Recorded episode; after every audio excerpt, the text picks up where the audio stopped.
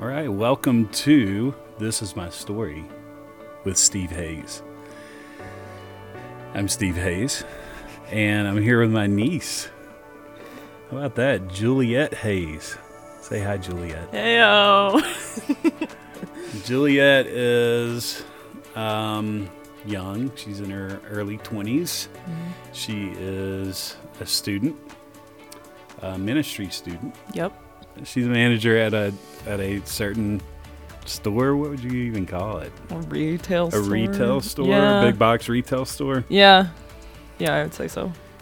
with quite the sales rack um, Yeah. right now, Yeah. especially after Christmas. Yeah. And um, oh, and she also like house sits for people and walks dogs from time to time. It's a side hustle. It's their side hustle. She's very hardworking. She's fun, funny, all that. But I wanted to talk to her because, you know, the whole theme of this podcast is that everybody has a story, Mm-hmm. and that everybody's story is pretty amazing. Yeah. And um, and then of course we always like to hear where your story intersects with the Lord, like you know what difference God is making in your life. But we'll get to that. Okay. Let's talk about some. Let's talk about what your favorite dinosaur is. What's your favorite Can I- dinosaur? Can I explain why you're asking that? well, maybe. Yeah. I mean, if you want to, Because it goes where it goes. It man. goes where it goes. Yesterday, my boss um, was telling me something about the job, and I got to add some flavor and fun into it. So I just like stopped her mid sentence and said, "So, what's your favorite dinosaur?" she was like, "Um, so why are you asking that?" But now that's my new conversation That's starter. a great question. right? I would say I like the Triceratops because it's got like a built-in hat. You know, Yeah. kind of sick. It is. That is sick. like an armored hat. Yeah, and pointy. Don't try to touch the Triceratops hat. Don't right? Do not remove its hat, Don't touch the Triceratops. lest you get gouged. So, all right. Well, I always like the Triceratops too. What is my favorite one? You can't you can't give a basic answer. It can't be like T Rex. You gotta get creative. I like the uh, Stegosaurus.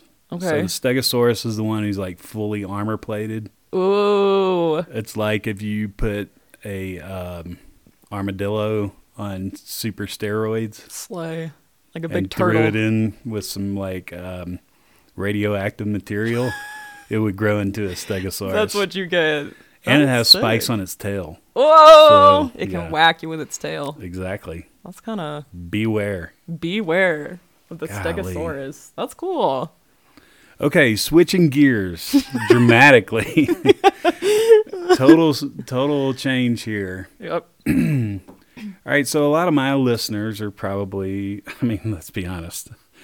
I don't have any listeners, but Your if wife. there is anyone listening, no, not even her. if there is anyone listening out there, um, there is probably going to be people who are my age and above, maybe some younger listeners in their 30s or something like that, but mostly going to be people, um, you know, 40s, 50s, maybe 60s. Yeah.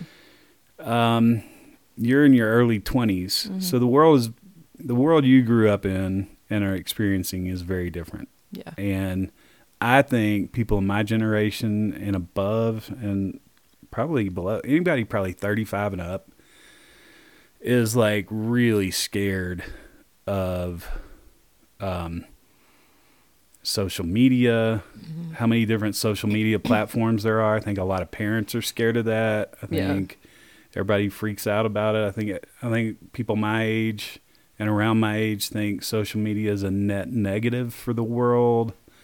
Um, those kinds of things. So I want to see if you view it any differently. Like, what does your generation think about it? And like, are we all overreacting and just old? just old.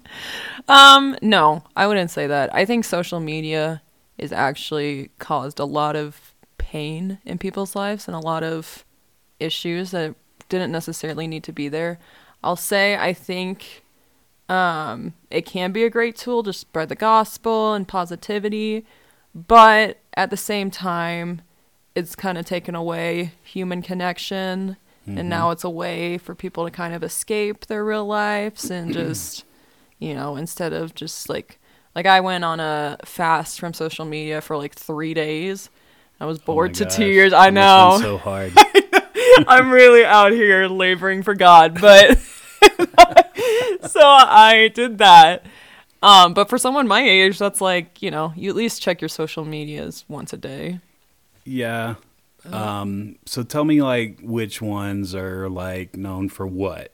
yeah So I know this. I know that like Facebook is the old people parent like social media, right? hmm And then Twitter is like really mean, yeah right? hmm Um, but it's where a lot of people get information too. yeah Um, I think the one that scares parents the most is Snapchat, ooh yeah but that's a big one. But yeah uh, so how do you do you have it? I haven't. I never use it though. You never use it. So from what I understand, young people use Snapchat mainly to just message each other. Mm-hmm. Yeah. Like, and all those old stories that we used to hear about everybody like sending, you know, X-rated photos on Snapchat and then them disappearing and parents going, "Oh my gosh," mm-hmm. you know, that that is not necessarily. Happening. I don't know. I'm sure it's happening, but Yeah. do you think parents overreact to this digital age because we don't know? Because we're like uninformed. Like I don't know a parent who has Snapchat. Yeah. Um, I don't know if I mean f- I think fear always leads to overreaction. Um, but I'll say I think you have to lay down guidelines especially in this day and age for your kids like we're going to leave our phones in the kitchen after 10 p.m. and you're going to go to sleep, you know, cuz kids will stay up all night. And nothing my dad always said nothing good happens when you're messaging somebody after 11 p.m. and so true. it's true um things like that but no i get it i understand the fear there because it's definitely addicting and it can lead to you know things like you mentioned before but Do you think it's kind of hypocritical from older generations too? Because I like I have friends who are in their fifties who post on Facebook ten times a day, Mm-hmm. Yeah and they act like that the problem with young people is social, media. yeah You know no what I'm for saying? sure for sure yeah i mean there's some people on my facebook even that i'm like why so tell me why you just posted that and just started an unnecessary argument So Um, how many times does you, like okay, if um, uh, your whole generation is on social media, Mm-hmm. what are some of like the the rules? The the guidelines, the kind of unwritten rules of like if you do this you're you're lame and you're not using it right Yeah. I'd say one thing is if you post a lot, that's pretty lame. Like if you're posting every single day or like on TikTok, if you have like I would say more than maybe 50 TikToks, it's like, "Oh my gosh, that's lame." so is it like oh that person is just an attention hound they just Yes. have to have attention mhm. Yeah. that's why it's lame mhm. okay Yeah.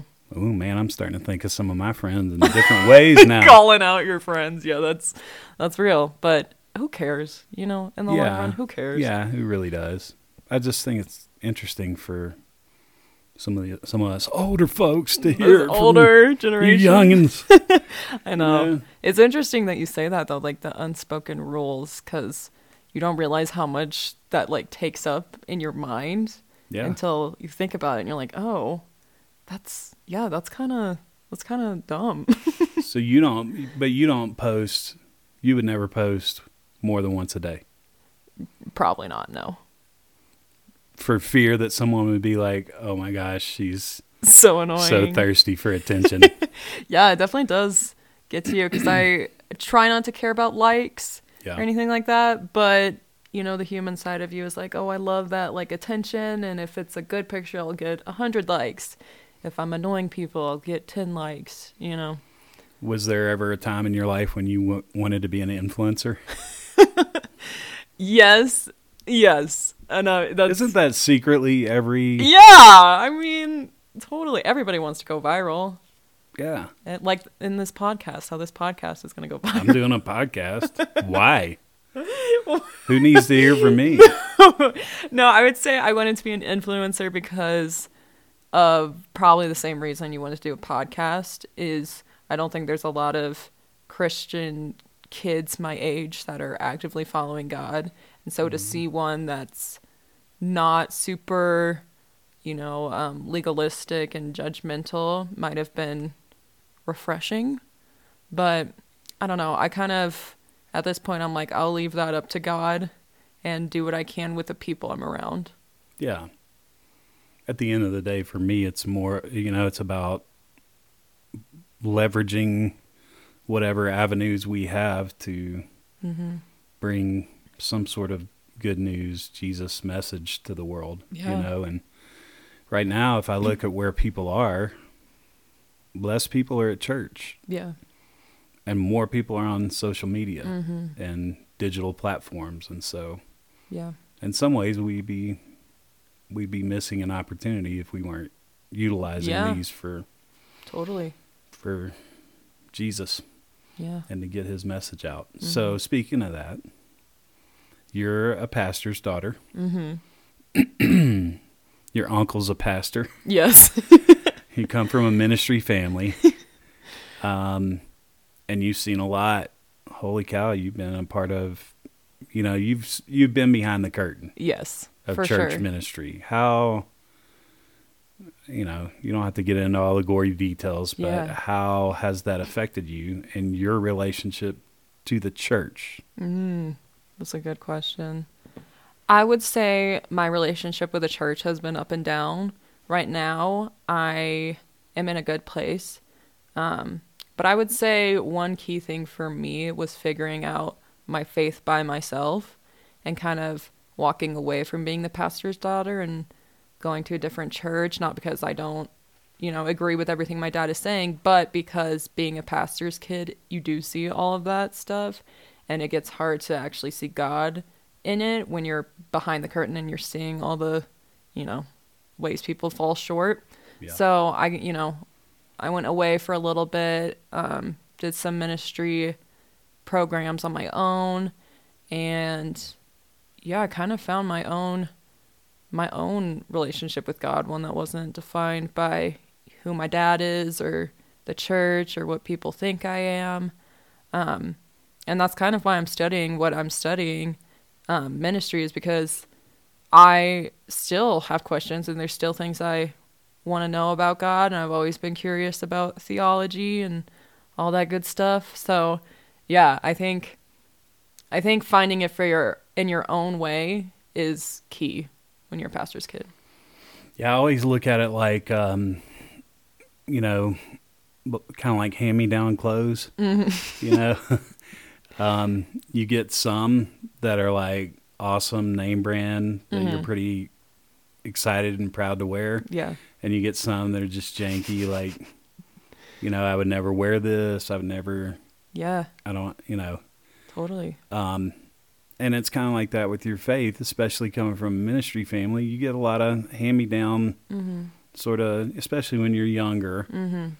I'm just going to take this on face value. This was given to me, and I'm going to wear it proudly. Mhm. And then at some point, you have questions of your own, and you kind of have to break out, and and it it can't be a secondhand faith anymore. It's got to be yeah. firsthand. Yeah. Totally. You know, For sure. I remember going through that, Mhm. and I went through a lot of that up here, and we're in Colorado right now, and um, up here when I moved to Vail. Yeah. um, you know, it was for me that was kind of a breaking free from the the faith and the values and the life that I'd been given, and some of it I threw out the window Mhm. at the time, and some of it I reclaimed later, Yeah. Totally. and some of it I, I held on to, um, and that process was really scary for me. Um, and painful for me, but it was also really healthy Yeah. for me. Do you feel the same way? Yeah. And I Mhm. think what I'm realizing is when I was younger, I think like even with things my parents believed, I was like, oh, that's whack. That's not. But now, like maturing and growing older, I am seeing more and more how we are in line and things we do agree on. And um, yeah, I would say our faith is very similar. um, but it's personal to each of us now. And I think there's an assumption with pastors' kids that they have it all figured out and that they're very sheltered, and which can be true. But a lot of the time, I think pastors' kids have it the worst and often walk away from God because of it. Um, and I didn't want to. I didn't want to do that because I've seen God's faithfulness in my own life separate from my family, and yeah, I think just finding it for yourself. What what has kept you what's probably if you could put it into one concept or one word that has kept you tethered to Christ even through some of the maybe difficult, mm-hmm. unhealthy, uh, pressure packed situations that you've been in mm-hmm. as a as a pastor's daughter. What what's the one thing that's kept you going? Hey, this is for me. Hmm. Ooh. I think it's easy to be a Christian when everything's going well and you're happy in life. But I'll say when things weren't so good for me, like mental health or situational circumstances, I felt God the most in those moments because it was like, I truly only have God right now. Like, that is the biggest comfort. And it is comforting to know, like, my life is not in my hands, you know? Like, it's all up to God and He's got my back. I think that was the biggest turning point for me is like, no matter what happens, I still have God. Like, I, I'm not really alone because I have God. And that was the first time, realizing that was the first time I was like, okay, I get it. Like, I get this Jesus thing. Right. yeah. What did your parents do well in all of this? Um, that helped you. Ooh. Um, my parents gave me a great foundation for to build my faith upon because we were, you know, the Sunday school family and mm-hmm. all that. And there's things even now that I take from my parents and I can ask my dad, you know, biblical questions anytime, which is such a gift because a lot of people don't have that. And my mom's a woman of God, so, you know, learning from her example has been really helpful but yeah, even you know, as I'm getting older and getting into like the career ro- world and doing school, I can come to them and ask and count that they're going to give me biblical advice, which is really nice. Yeah, but they, um, I mean, I don't know how to phrase this exactly, but they're they've been through some very real struggles and hurts too. So it hasn't always been like the Sunday school Mhm. answers that have probably given you perspective. It's probably Yeah. also the real moments of Yeah. pain and and the fact that they never let go Yeah. through it all. For sure. Yeah. And also hearing about moments where they did have their doubts and like that doesn't make you a bad Christian. Asking questions is important. And they're very real. Like they don't sugarcoat things. They're not like, yeah, life is great when you accept Jesus. It's better, but you still have you're human, so you still have struggles and seeing them and how they have gone through their struggles and come out of it has been very enlightening for me and my struggles. Man, awesome. um, so you're a student now. You're a ministry student. Mm-hmm. Um, what are you learning? What's the coolest thing you're learning right now? The coolest thing I'm learning. Ooh, well, I just started this semester back up, and one of my classes is biblical research and writing, which is so much reading, which can be hard, but I really like that. I'm learning how to like actually research the Bible and do it well and not Okay. just I used to just like which can help sometimes, but I used to just open the Bible and be like, "All right, this verse is going to speak to me," which Right. can ha- like work, but also having you knowing what you're doing is pretty important. So that's nice. Yeah, and that that doesn't seem it doesn't seem like there are a lot of people who know how to do that No. right now. Yeah. I think most people who have the sort of approach that you talked about of just let me open this up and put my finger down and Yep. whatever verse I'm on, I'm, you know, that's what I'm going to read and yeah. hopefully God will do something through it even though I Mhm. had no clue what it meant or Don't know what's going on. you know, and the whole idea of put framing something within its context and knowing the historical setting and has that given you a greater appreciation for the Bible? Totally. I mean, there was things I didn't know until I got into my degree. Like I really didn't have a grasp on the Old Testament at all. Yeah. And now seeing how it's all related in Mhm. one continuous story is really powerful. Yeah.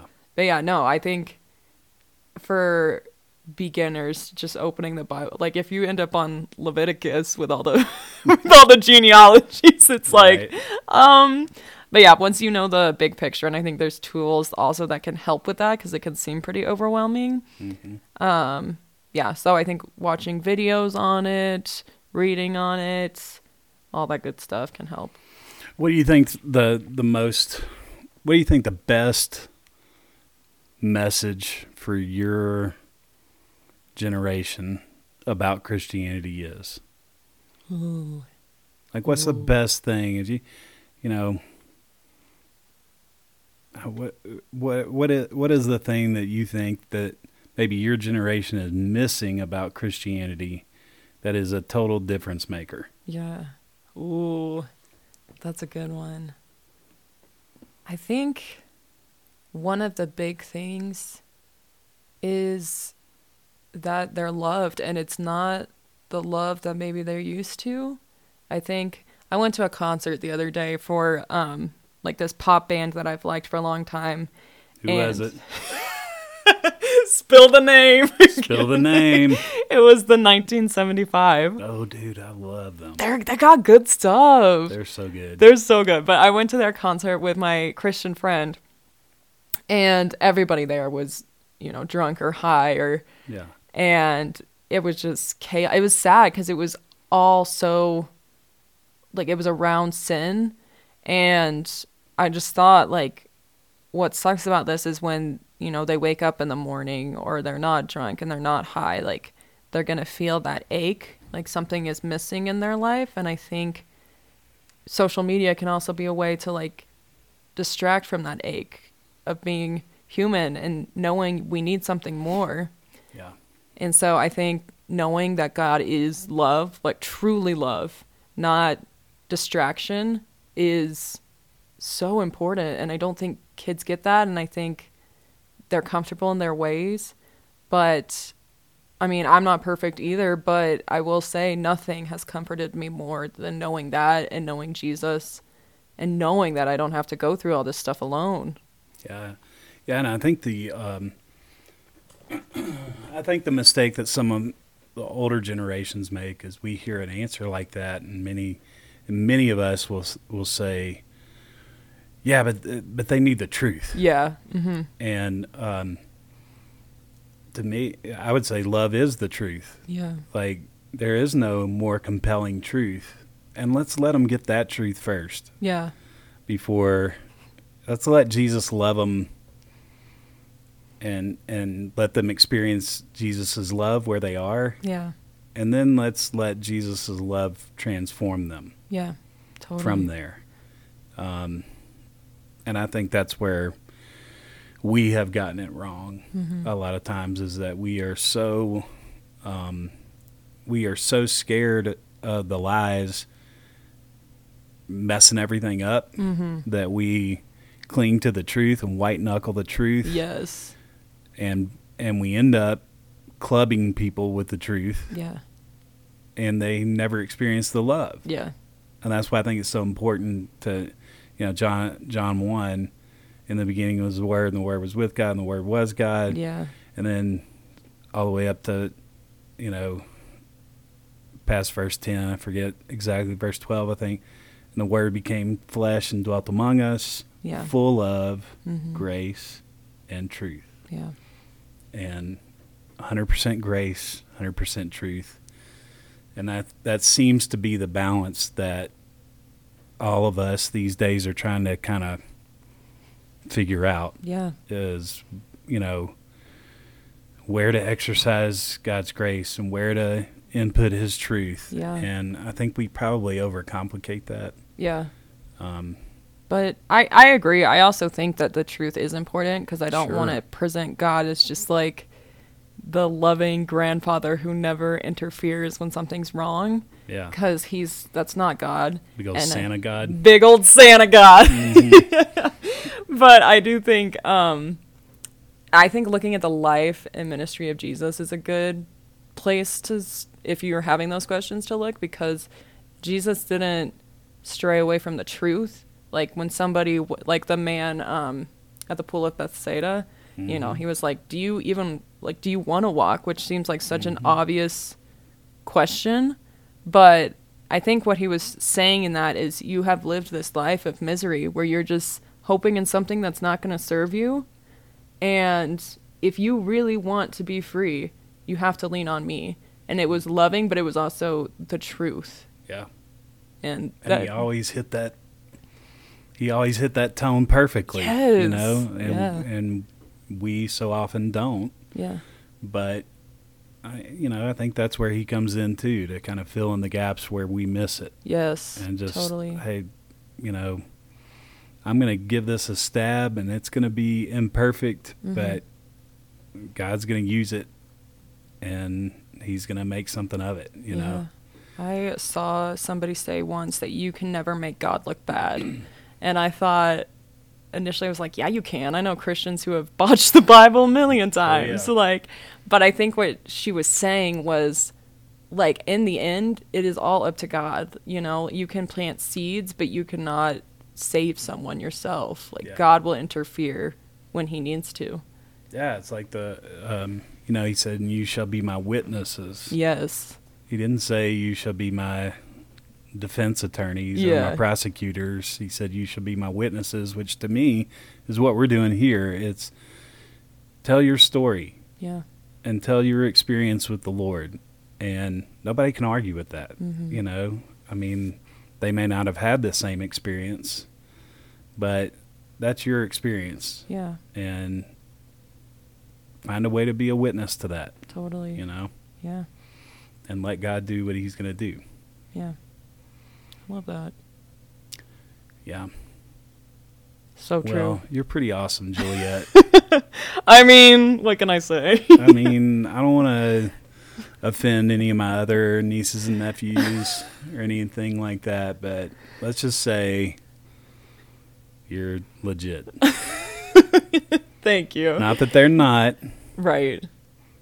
but you are. But I'm better than everyone, of course. I mean, your words. Yeah. Your words. no, I get it. Yeah. And you haven't even said anything about me as an uncle. so- Okay, you are a amazing uncle. Love I you mean, it kind of loses some luster when I have to like pull it out of you.